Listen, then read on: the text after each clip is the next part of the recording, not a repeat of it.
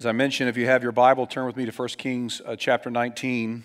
This is the fourth week in our series called Two Friends and One Hero. We're looking at the prophets Elijah and Elisha and uh, looking to see what God did in them and through them, but, but also to see how they point us to uh, Christ. You know, as we get older, and I'm not that old, but as we get older, we're able to look back on our childhood, our upbringing, you might say, and we see things about our parents, the sacrifices they made, and the things that they did that really just make us even more grateful for them. Uh, again, uh, the way that they guided us and provided for us and showed us love. And, as I think about my own parents and I look back on the sacrifices they made, you know, uh, I, as I get older, become even more and more appreciative. Um, but you know, as we look back with a little bit of time uh, separating, we can also see some of the things that our parents did that were just a little strange, you know, a little unusual. Maybe, in fact, there's a whole uh, series of commercials, Progressive Insurance, that talk about uh, ways to avoid becoming your parents, right? Have you seen these? So, uh, these are ways that you can avoid, for example, um, uh, piling up 100 pillows on your, your couch or uh, helping complete strangers back into that very narrow parking spot, or,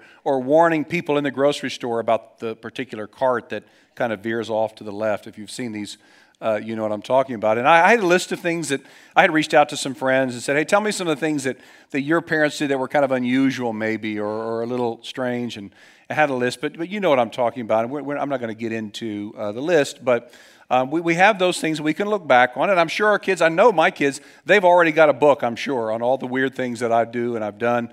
We can do that. Well, my parents, and I'm going to tread lightly here because they, they watch every sermon on Sunday afternoon immediately after it's preached.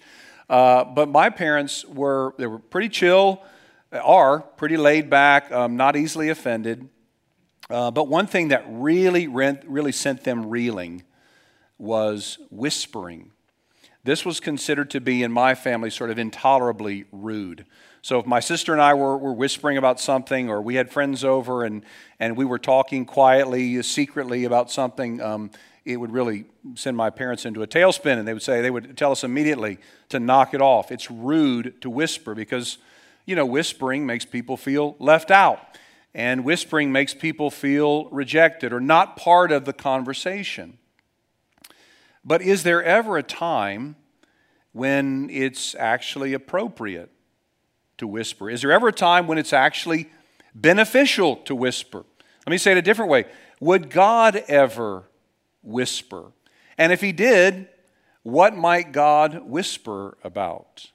What we're going to find out this morning as we continue to work our way through 1 Kings and looking at these two prophets. If you're new with us, we just open up the Bible, we read it and explain it and, and kind of lean in as it is the very voice of God.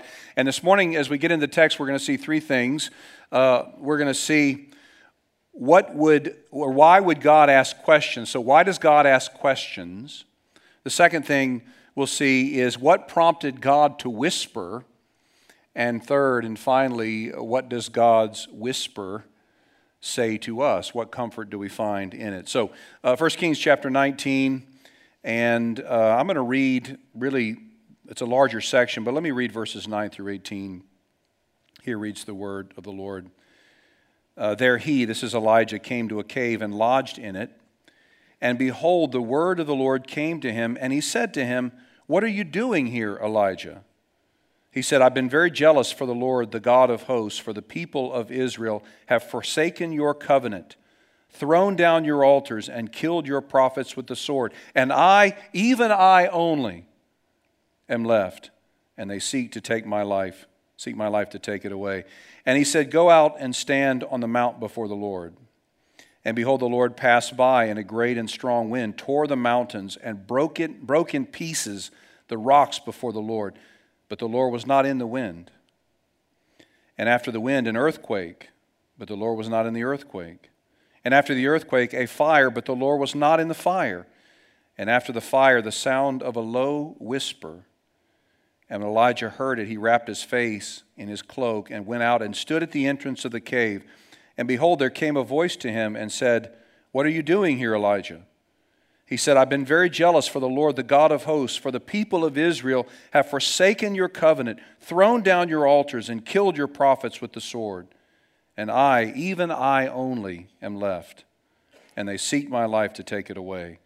And the Lord said to him, Go return on your way to the wilderness of Damascus, and when you arrive, you shall uh, anoint Hazael to be king over Syria, and, and Jehu the son of Nimshi you shall anoint to be king over Israel, and Elisha the son of Shaphat of Abel Meholah shall you shall anoint to be prophet in your place. And the one who escapes from the sword of Hazael shall Jehu put to death. And the one who escapes from the sword of Jehu shall Elisha put to death. Yet I will leave 7,000 in Israel. All the knees have not bowed to Baal, and every mouth that has not kissed him. So, just a reminder if, if you haven't been around the last week or two, Elijah is in a very dark place. Um, he is depressed. He is filled with feelings of failure and self loathing. He's been called by God to confront King Ahab and his wife, Queen Jezebel, for the way they are leading Israel into the ground. They are bringing about, cultivating, promoting the worship of idols, and Elijah has been called to confront Ahab for his idolatrous and poor leadership. Uh, well, Elijah, uh, in fear, he runs for his life because after he confronts Elijah, after Elijah confronts Ahab and Jezebel, Jezebel puts a hit out on Elijah's life. And so Elijah takes off, he runs, uh, he goes uh, from, he goes to Beersheba in Judah, uh, where he asks God to take his life, but instead, as you may recall from last week, God bakes him a cake and he, he encourages him and restores him. God sustains Elijah as he travels 40 days and 40 nights in the desert, uh, presumably, uh, if we read the text, without food and water, until he reaches Mount Horeb, which is also known as Mount Sinai, which you may recall from uh, the book of Exodus, the Mount of God. And when Elijah gets there, he retreats into a cave, into the cleft of a rock. And while he's hunkered down in a cave, the word of the Lord comes to him. God asks Elijah a question. Actually, the same question twice, verses 9 and 23, or 13 rather. What are you doing here? Now, it's a very odd question given the fact that Elijah is actually where God has told him to be through God's very own messenger. And yet, twice, God asks Elijah what he's doing there, which may prompt a question for us. Why does God need to ask anyone a question? After all, He's the God who knows everything. Well, when God asks a question, it's not because He doesn't know the answer. God asks questions for a variety of reasons throughout the Bible, but more often than not, He does so to give the one He's talking to permission to speak. We have a lot of military folks here at this church. Um, more than any place that I've lived or served, and I'm grateful for their service and grateful for their friendship. Um, well, I asked a couple of uh, uh, career military guys yesterday about this uh, particular nuance here, and um, they, they told me that when a, when a senior person is addressing a junior person, um, and he wants the junior person to respond freely, even if the response may be uh, considered contrary, he gives the junior person permission to speak. Well, here we have the greatest imaginable disparity in ranking possible, right? The creator of the universe talking to one single person, one single human being, right? The creator of the universe uh, talking to one person among billions and billions of people who have graced the earth one infinitesimal speck on the landscape of the universe. So, why would a person feel the chutzpah? Why would the person feel the courage to actually talk to God unless he or she is invited to do so? And what God does throughout the scriptures is he asks questions in order to get a response. And he does this a lot. Remember Adam and Eve in the garden after they've sinned against God and They've rebelled against God and disobeyed Him. Uh, what does God do? They go out into the, into the woods behind the trees, and God said, asks a series of questions Where are you? What have you done? Who told you you were naked? He asks these questions. It's not because God doesn't know the answer. He says, Have you eaten of the tree? Again, God knows exactly where they are, what they've done. God even knows what they're thinking. But He does this to to, again, to call them out, to draw them out, to expose the matters of the heart. When Moses met God at the burning bush in preparation for, for Moses, uh, his career ministry, so to speak, God says to him, What's in your hand? God knows what's in his hand. He doesn't need to ask, he does so for a reason. When God granted forgiveness to the Ninevites, you may, may remember this uh, the city of Nineveh, this horrible, wretched, wicked people, God sends Jonah to them to bring them, to call them to repentance. And what do they do? They repent. But what is Jonah? Jonah's furious about it. He can't stand to think that God would pour out his grace on such wicked people, even though he himself uh, was a recipient of God's grace. So what does God say? He says, Is it right for you to be angry? Again, God is doing this for a reason. And this, by the way, is what Jesus does over and over in the Gospels. Jesus, he's asked a question. What does he typically do in response? He asks a question back. Sometimes he's asked a question and we think, yes, this is the, this is the best time in the world for Jesus to lay out the gospel. In fact, a guy comes to him and says, Good teacher, what do I need to do to inherit eternal life? Now, surely we think Jesus would say, Well, here's what you need to do Romans Road, you know, whatever it is. But no, what does Jesus say? Why do you call me good? We say, why, why would he do that? Well, what, what Jesus does, you know, as, is the very image of God, he's, and what God does in this twice offered uh, question here to Elijah is he's doing something very specific. And, and it's not the, the main point of the passage, but I do think it's something we can learn from. There's broad application here. And as it, it, it answers the question, why does God ask questions? Here's our first point Questions are often better than answers when it comes to exposing matters of the heart. Now, think about the tension, all the tension in our world, all the animosity, all the hostility, political and racial division, partisanship, all of these things. I wonder if we, as Christians and, and, and so called strangers and citizens of another kingdom, I wonder if we might be more effective at making inroads, more effective at actually sparking meaningful conversations about faith and life and about Jesus if we learn to ask better questions rather than making provocative statements. Now, there's a, there's a place for making provocative statements, to be sure, but questions actually get to the heart better. This is true for us as citizens, it's true for us as neighbors, it's true for us as parents, true for us as husbands and wives. Think about it this way if someone says to you just very uh, curtly, I don't believe in God. Well, I have to tell you, my, my natural inclination is to explain why I believe in God. I believe in God for all these, and give all the arguments. But I wonder if it might be better if we just simply said, well, what do you believe in? And allow that person then put the burden back on that person to explain his or her ideas, presuppositions, and convictions. In fact, I was just talking to a pastor this week at a church, a, church in Huntsville, a guy that I'm developing a friendship with, and he told me about a man who, who had come to the States from China to get a PhD in engineering from Georgia Tech. And so he got his PhD in engineering, came to, came to the States as a staunch atheist, as a hater of all the things of God and really of, even of Christians. Um, but he had this guy that he worked alongside. He got, he got a job in Huntsville, and, um, and he had this guy that he, that he worked alongside, this pesky engineer who just kept asking him questions. Now, I personally don't believe an engineer could ever be pesky, um, but this guy just kept peppering him with questions.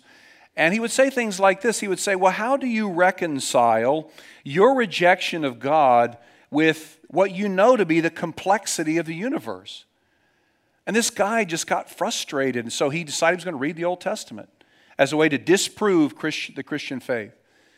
And he read it, and he just was really roped into it. He decided he was going to read the New Testament. What do you think he was confronted with in the New Testament? The resurrection of Jesus, right? The atonement. So he starts reading and having more and more questions, more dialogue. And this guy that I talked to, had lunch with this last week, this pastor at Huntsville, said, Last week, last Sunday, we had a chance to baptize this guy who not only came to a place where he recognized the existence of God, but he repented of his sins and put his faith in Jesus Christ. And he was baptized. Now, God's the one who did the work. I realize that. But God did that through the questions of the people who worked around this guy who just kept asking, well, how, do you, but what about this? But how about this? Well, even in parenting, think about this the value, the importance, the, the benefit of asking questions. If your child keeps getting in trouble in class, you know, speaking out of turn, just trying to be funny, always trying to make that funny remark. Maybe rather than saying, stop talking in class, I mean, there's a place for that. But maybe rather than that, you might say, why, why is it so important to you to be funny? This is, a, this is a conversation I had with one of my own kids several years ago. Why, why, why does it mean so much to you to be considered funny? What are you hoping to achieve when you blurt something out in class? Questions, exposing. Now, there were times when I said, don't ever talk again in class, okay? Or you won't be able to eat here again. Um, you know, there, there's a place for that. But, but questions, you know, I've t- uh, in, in 20, almost 22 years of pastoral ministry, preached hundreds of times, and probably shared thousands of illustrations. And, you know, of course, my wife has sat through all of them and heard them all, and, and some, you know, were more effective than others for sure. But there are some that, that have stuck out over time, and she'll come back to them. And she'll bring those up, and she'll, hey, remember that story? Well, there was one of those is a story of a friend of mine named Don, who's a mentor to me. He's in his late 60s, uh, been in pastoral ministry for 40 years. Don had three boys. Uh, one of those, or two of those boys, actually just deeply love Jesus. They're in, they're in vocational ministry right now. One's a worship pastor, one's a, a lead teaching pastor, uh, both in Indiana. But the third son was an absolute wild child. I mean, this, he, he would not follow the rules. He just was constantly rebelling, bucking against the system. When he, when he got older, uh, dropped out of uh, high school, eventually uh, got a job in the tech in a, in a uh, uh, heating and air conditioning and sort of uh, did an apprenticeship and was doing well financially, but was just, just kind of went off the rails sort of in terms of his faith. Partying, he was living at home, but he was partying every night, coming home drunk, sometimes coming home stoned. And so I mean, Don's telling me this story. He got two, bo- two boys that love Jesus, and this one is, is going this other way. And I said, Don, like, what did you and Sue do? I, I'm, at this point, this is probably maybe 15 years ago, and I had all my kids were younger, and I'm like, what, what did you do? And he said, You know, he came home one day off a one night drunken binge, and he was standing at the washing machine. And I just said to him, I, I just asked him, I said, Is this working for you? Is this really working for you? And he said, My son just broke down because it wasn't working. You know, he's out there every night, he's meeting girls and he's getting whatever, but it wasn't working. He was more miserable than he'd ever been. That question sparked a series of conversations that actually led to this young man putting his faith in Christ. Sometimes someone described God's questions as God pressing the play button on our hearts, giving us the freedom to speak. It also shows, of course, something about God that He delights in our honesty he wants our openness. He wants to hear our answers, not because he'll be surprised or because he doesn't already know, but he wants us to run to him and to be open and honest. He wants our honesty. Well, Elijah gives God a raw answer, but it's not really that honest.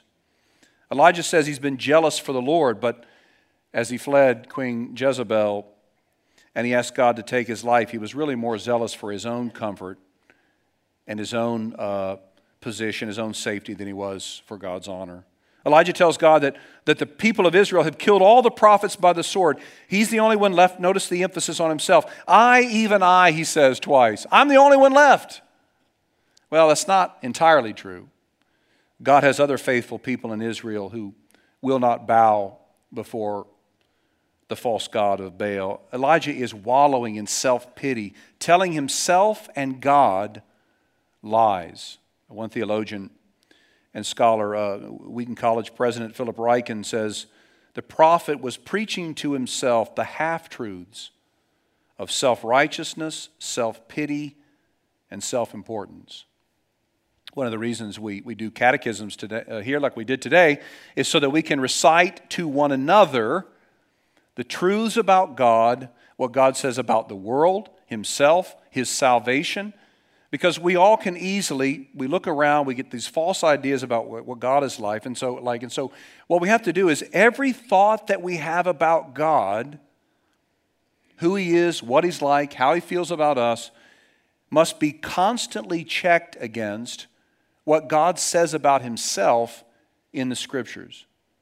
And i find myself regularly, I'm just being frank with you, regularly allowing thoughts to creep in about God that are not true.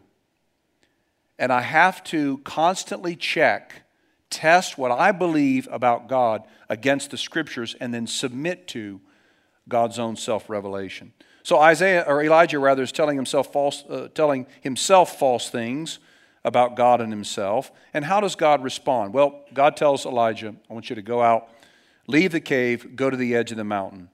And as Elijah's standing there, we, we, have, we see what might be called a tornado that sweeps through, causes gigantic rocks to cascade down the mountain.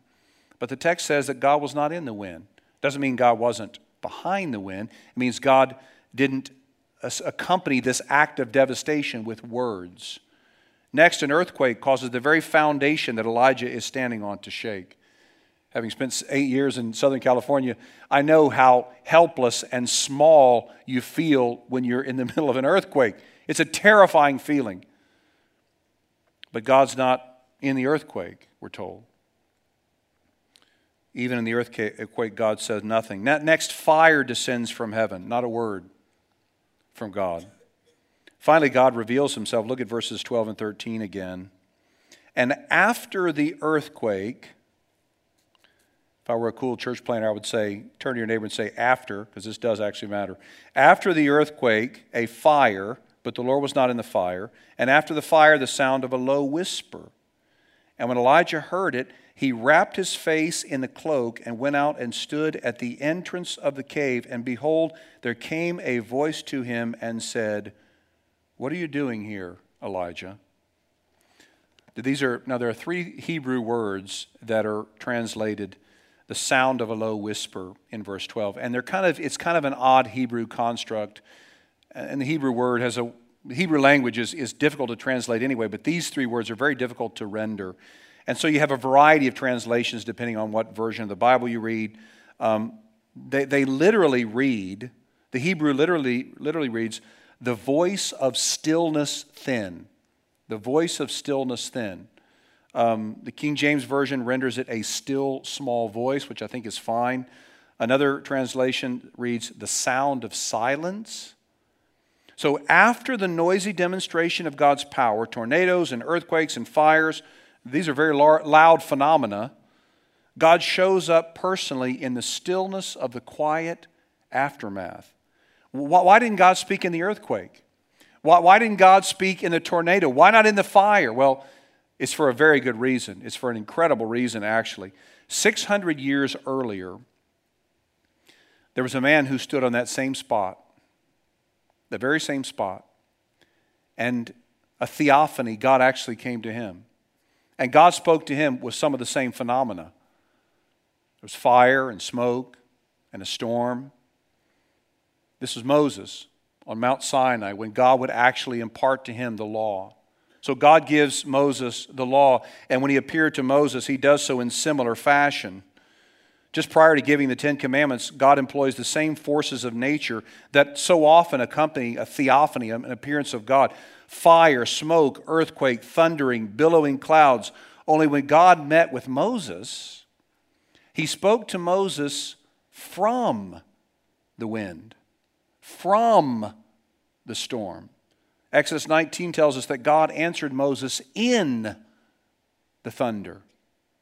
And Moses too covered his face before God. Well, this time, 600 years later, with the prophet Elijah, God brings about the same phenomena only he doesn't say a word through any of it. It's after the storm is gone, after the wind, after the fire have all disappeared, that God speaks in a whisper to Elijah. And when God does, what does Elijah do? He too covers his face.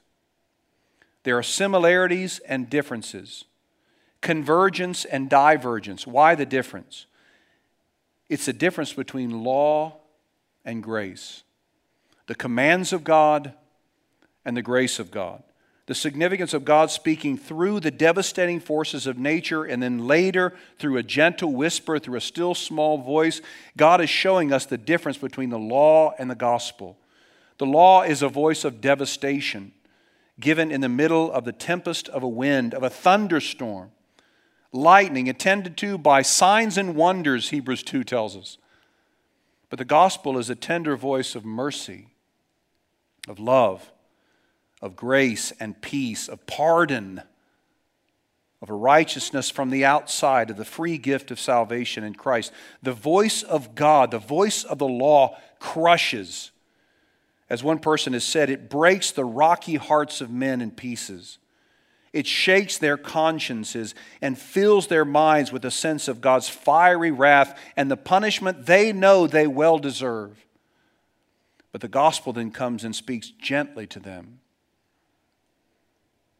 a word of peace and pardon available in Christ. I love uh, Charles Spurgeon had it preached on, you know, the guys, really the 17th, 18th century, 19th centuries, some of those guys would just take one verse. The Puritans were, were famous for this. One verse and preach like an hour long sermon.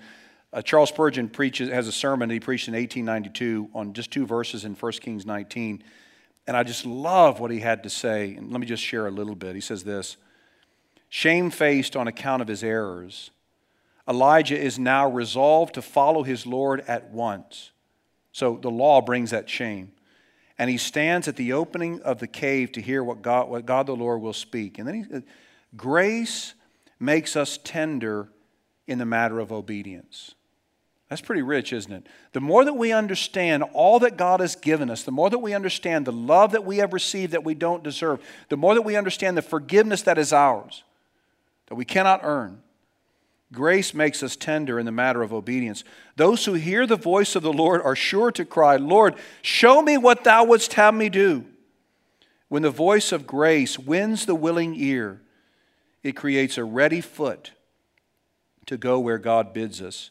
Our desire is to know the Lord's will and promptly to fulfill it, for the heavenly whisper has for its burden, Follow me. Here's our second point this morning the whisper of God conveys a message of grace to convert and comfort all who will receive it. We talked about this last week for, for a minute. Everywhere we turn, you know, we feel like we're being judged. Everywhere we look, people are judging. How are we parenting? Uh, why would you leave the house in that outfit? Um, what, how are you spending? Why would you spend your money on that? Judging us by how we spend our time again, shaking our head, their heads at the decisions we make. Everywhere we look, we, we do feel, whether it's pastors, parents, coaches, friends, neighbors, co workers, we feel a sense of judgment that we're being uh, constantly evaluated. These are the instruments of the law telling us we must do more, that we haven't done enough. And then we have in the Bible all these commands. We read the commands of the Scripture uh, that tell us what to do and what not to do. And of course, we feel like we failed because we have. Love the Lord your God with all your heart, soul, mind, and strength. I've not done that even today. I've failed at that. We see all these commands do this and don't do. Do not lie. Do not covet, right? Do not have any other gods before me. And then the, the positive rejoice in the Lord always, pray without ceasing.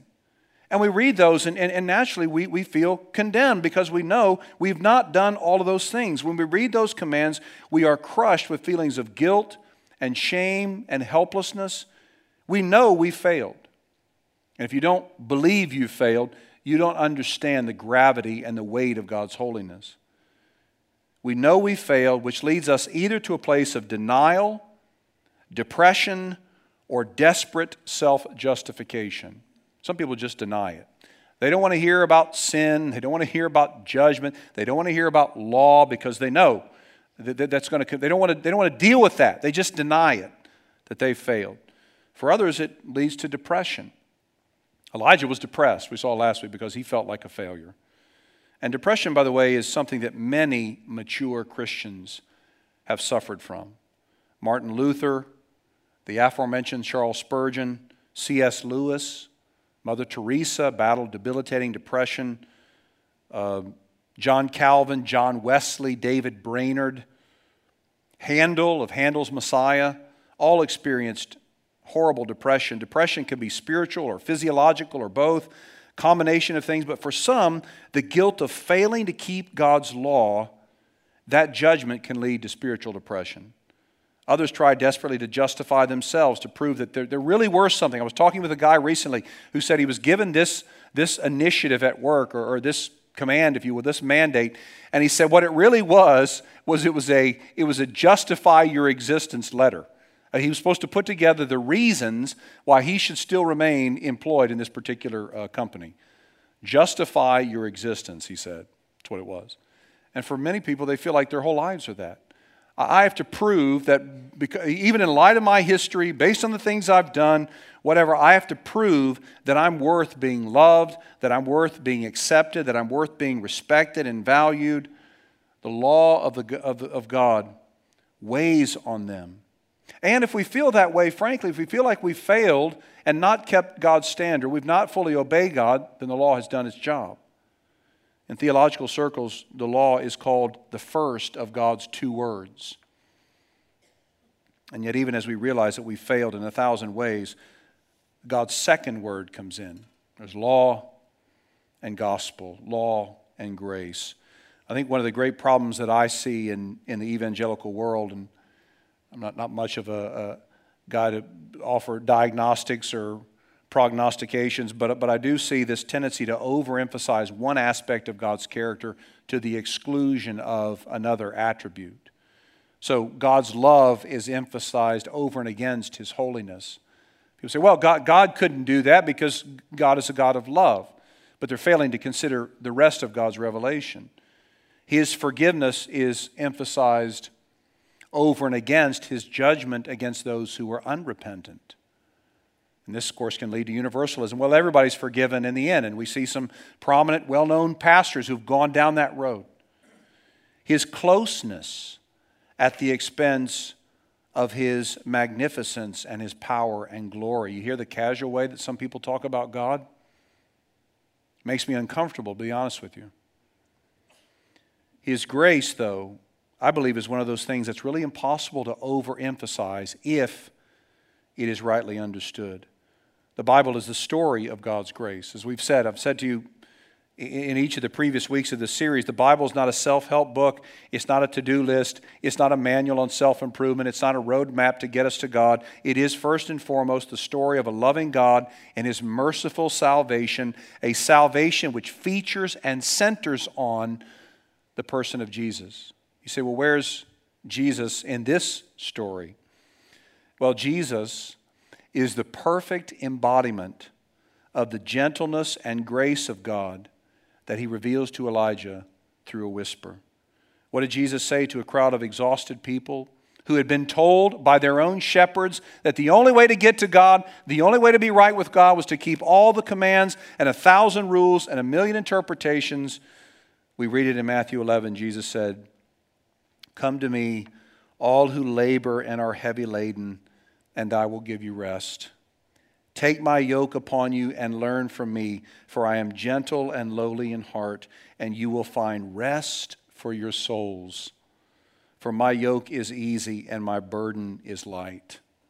Someone asked me recently, what, what, you know, why do you why do you love being a pastor? Why do you keep doing this? I see pastors that are resigning. You know, 2021, the great resignation for those in pastoral ministry. Why do you keep doing this? Well, it's not because I love telling people what to do. It's because I, want, I love giving people in good, good news, encouraging news about Jesus. I love telling those people who are worn down, just, just beaten down, exhausted, feeling like failures, the weight of their own sin bearing down on them like an anvil. I love saying to you, to them, it's okay. God's forgiveness in Christ is enough. Jesus says, For my yoke is easy and my burden is light. No one who is troubled, no one who is weary, no one who is heavy laden, exhausted, or beaten down is left out. Even if the trouble is self inflicted or inflicted by others, Jesus' offer is to all Come to me and that particle all is important because Jesus knows there will be some who say, No, it's too late for me. It's too late. Or the, Jesus knows there will be some who say, But you don't know what I've done. And there will there'll be some who say, But what I've done is beyond forgiveness. Jesus says all because he knows that there will be those who will be filled with doubt and those who will believe that they don't have, they cannot come to Jesus, that this offer is not good for them, that it's expired for them, they've blown it too much, and they would let feelings of self guilt, self condemnation prevent them from coming to Jesus. But Jesus makes it abundantly clear no one is excluded from this invitation. Now, again, we're not in Matthew 9, so I'm not uh, explaining that whole chapter, but the people that Jesus is talking to were weary and heavy laden, not because they've been walking so far, they've gotten so many steps in, it's because they've been trying endlessly to justify themselves before God. And they were be told, being told by their own shepherds, the religious leaders, the Pharisees, that if they wanted to please God, they had to do all of these lists of things. But Jesus comes and he offers rest. I love how fourth century uh, theologian John Chrysostom, who was called the man with a golden tongue, a great preacher, he summarizes Jesus' offer this way Jesus says, Not I will save you only, but what is much greater, I will refresh you. That is, I will set you in all quietness. Quietness the calm after the storm. This sounds familiar, doesn't it? It's the very scene in which God reveals himself to Elijah on the mountain, all of which was meant to point to the grace and the gentleness and the mercy of God revealed and poured out in the person of Jesus Christ. Here's our final point this morning. In Jesus Christ, the grace and gentleness of God get a face. To know God is to look to Jesus. Here we are, broken, sinful people who stand condemned in the presence of a holy God. Apart from Christ, we have no hope for salvation. This is a God in whom there is no darkness, but only light. What God demands for those who would approach Him is perfection. It's perfection. It's not steady improvement. It's not improvement over the years, although that's valuable and important, but it's perfection. We have no hope of attaining it. Yet Jesus, the gentleness of God, Jesus was perfect for us. Jesus satisfied all of God's righteous requirements that were heaped on us. And not only that, He died to pay the penalty for our rebellion. And His perfect record is ours by faith alone. Jesus' yoke is easy in that it offers rest from pretense, freedom to fail without worrying about where we stand with God, the release of shame, rest from the endless drive to show everyone around us how good we are, and end to trying to be good enough, trying to improve enough, trying to earn God's acceptance. Uh, and I, let me end with this. This in their book, uh, "Why the Reformation Still Matters." Reeves and Chesters write this: Every day you will meet people who are trying to prove themselves some are trying to prove themselves to God, many are trying to prove themselves to others to establish their own identity. All these futile attempts at self justification are stretching people to the breaking point. Do you feel this? The people you talk to, the people you're around outside of Christ? Into this frenzy, Jesus says, Come to me, and I will give you rest. We have good news for our busy culture, good news of justification by grace. If you feel exhausted this morning, you just can't keep up with everybody's expectations of you, God has a word for you this morning, and it's this Jesus' work on the cross was enough to save you. This is why he said it's finished. There's nothing you can do to add to it. Everybody around you may think you're not doing enough or whatever. Jesus actually did enough for you so that by trusting in him, you could be forgiven and made right with God if you feel separated from God this morning, you know that you don't really know Him. Uh, you, you've never put your faith in Jesus, you've never turned from your sin. God is whispering something to you this morning, and it's this Come to me through my Son, and I will forgive you and I will make you whole. If you feel like a failure this morning, you know you've been far from perfect. You've not obeyed every command, starting with the very first one to love God with all your heart, soul, mind, and strength. You failed Him in word, thought, motive, and deed. God has a word for you this morning through, you might say, a still small voice. And it's this In Christ, you are loved.